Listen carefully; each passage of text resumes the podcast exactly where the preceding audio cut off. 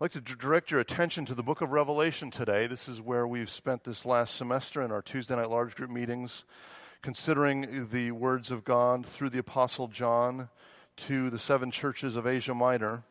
Um, we're going to actually begin in the beginning of chapter 6. We're going to cover a couple of chapters worth this morning. When I started working with RUF uh, four years ago, just, uh, just over four years ago now, and I would meet campus ministers from around the country, there's a similar conversation that would happen. They would ask where I'll be serving, and I would say Kansas State University in Manhattan, Kansas. And for 30 seconds or so, I would get a glazed look. And then the, the conversation then would typically go like this Kansas. Oh, yes. My family and I drove through there on our way to Colorado skiing one summer, or one winter, and I slept most of the way. Or it would go like this I remember falling asleep around Kansas City and waking up a few hours later and we were still in Kansas. I find it much more beautiful than many of my counterparts, sadly, but it is gorgeous that drive across I 70. But if you've ever made that trip out west, you know what it's like to drive past the, the towns of Abilene and Salina and Russell and Hays and you know the experience of driving up in the slow hills as they rise and fall throughout western Kansas. You know the particularly that experience of coming to the rise of one of those hills and on a clear day being able to look out from your car and seeing for miles. At times it can be breathtaking to see the rolling hills, to see the wildflowers, to see cattle grazing, to see trees and barns off in the distance. On a clear day, you can see for miles. I tell you that because that's one way to understand the book of Revelation. You see, the Apostle John, writing near the end of his life, is exiled on the island of Patmos for preaching the gospel. He did nothing else but faithfully serve the risen Lord that he knew personally. And the government said, No more, we're going to send you off into exile. And he wrote these words to, the, to churches, to seven churches in particular that are named one by one in chapters 2 and 3 of this book regarding the suffering that they are facing and indeed that he knows is coming for them. But like we would see coming to one of those rises and seeing off in the distance for miles upon miles, he's inviting the people of God to gaze with similar clarity upon the work of God in the past, in the present, and even into their future. To see not simply what is they're experiencing right now, right there and now, though that is part of what he wants them to notice for sure he wants them to see further than what they can see that's right in front of them. And so he speaks to them of their suffering, and he speaks to them of the hope that awaits them. One of, one of the keys to understanding the book of Revelation is, is one of the phrases, some of the phrases that we hear repeatedly. You see over and over again as we read through the book of Revelation, we hear John say, I watched, or I looked, and I heard, and I saw, over and over and over again. The book of Revelation is Jesus appearing to John and giving him these visions, some of which may make immediate sense, some of them which may be more difficult to understand. But in the midst of the details, he wants us alongside of John and alongside of his original audience to see what John sees, to see God sitting upon his throne in chapter 4, and to see the Lamb, the Lamb who was slain, who is risen, the Lord Jesus himself in chapter 5. And in the midst of that vision in chapter 5, John sees a scroll. But that scroll containing knowledge about the world in which we live is sealed. And John falls on his face in despair, crying out, Who can see the scroll? Who can be open the scroll?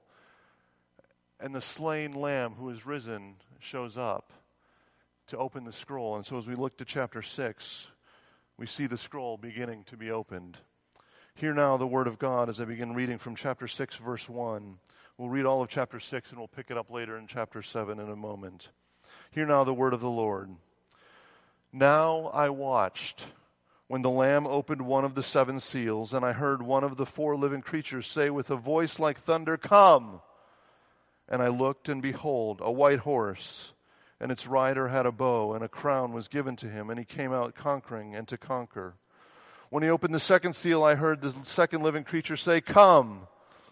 And out came another horse, bright red. Its rider was permitted to take, the pe- take peace from the earth so that people should slay one another. And he was given a great sword. When he opened the third seal, I heard the third living creature say, Come. And I looked, and behold, a black horse, and its rider had a pair of scales in his hand. And I heard what seemed to me to be a voice in the midst of the four living creatures saying, A quart of wheat for a denarius, and three quarts of barley for a denarius, and do not harm the oil and the wine. When he opened the fourth seal, I heard the voice of the fourth living creature say, Come. And I looked, and behold, a pale horse, and its rider's name was Death, and Hades followed him. And they were, given they were given authority over a fourth of the earth to kill with sword and with famine and with pestilence and by wild beast of the earth. When he opened the fifth seal, I saw under the altar the souls of those who had been slain for the word of God and for the witness they had borne. They cried out with a loud voice, O sovereign Lord, holy and true, how long before you will judge and avenge our blood on those who dwell on the earth? Then they were each given a white robe and told to rest a little while longer, until the number of their fellow servants and their brothers should be complete, who were to be killed as they themselves had been. When he opened the sixth seal, I looked, and behold, there was a great earthquake, and the sun became black as sackcloth, the full moon became like blood and the stars of the sky fell to the earth as the fig tree sheds its winter fruit when shaken by a gale. The sky vanished like a scroll that is being rolled up, and every mountain and island was removed from its place. Then the kings of the earth, and the great ones, and the generals, and the rich, and the powerful, and everyone a slave and free, hid themselves in the caves from among the rocks of the mountains calling to the mountains and rocks, Fall on us and hide us from the face of him who is seated on the throne and from the wrath of the Lamb. For the great day of their wrath has come, and who can stand? And then jumping ahead to chapter 8, verse 1. When the Lamb opened the seventh seal, there was silence in heaven for about half an hour. This is the word of the Lord. Thanks be to God. Let's pray as we attend ourselves to this word. Father, our prayer this morning is that you would send out your light and your truth that they would guide us, that they would take us to your holy hill, to the place indeed where you dwell, so that we, your people, might hear you speak, and indeed by the work of your Spirit in us, that we might be changed. We pray this through the blood of the Lamb who was slain and who was risen again. Amen. As we approach our text this morning, the question I want to set before us is, I believe, the title that's printed for you in your bulletin.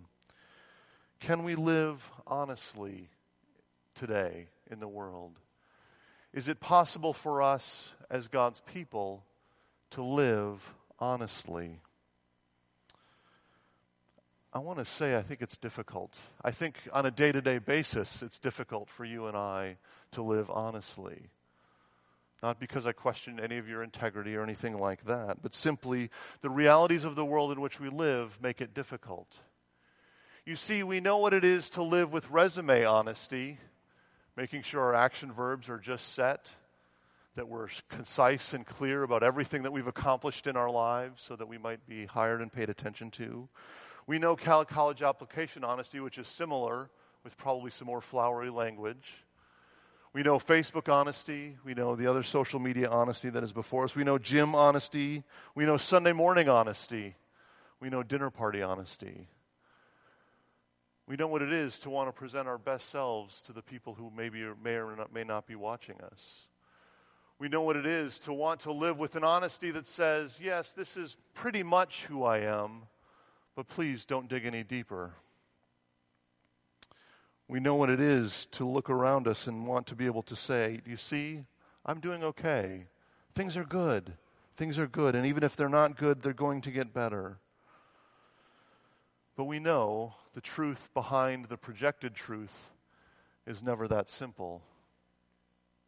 The grace that we have this morning, brothers and sisters, is that the Bible isn't any of those kinds of honesty. But the Bible, in its truth and in its grace, speaks with a very bold honesty that you and I need. And in fact, it speaks with an honesty that our world, as it watches us, needs as well a very simple example that I'm, to be honest with you, I'm a little embarrassed by, and I'll explain that as we go. When I was a sophomore in college, I was studying mathematics. My goal at that point in my life was to get a degree in secondary education, to be a high school math teacher. I'd done really well in high school. I was near the top of my class, not because I was brilliant, not because I worked super hard, but because I worked hard enough and I was smart enough to do well. But then my sophomore year hit. You see, I was studying not only math, but I was getting the equivalent of a minor in physics so that I'd be certified to teach physics.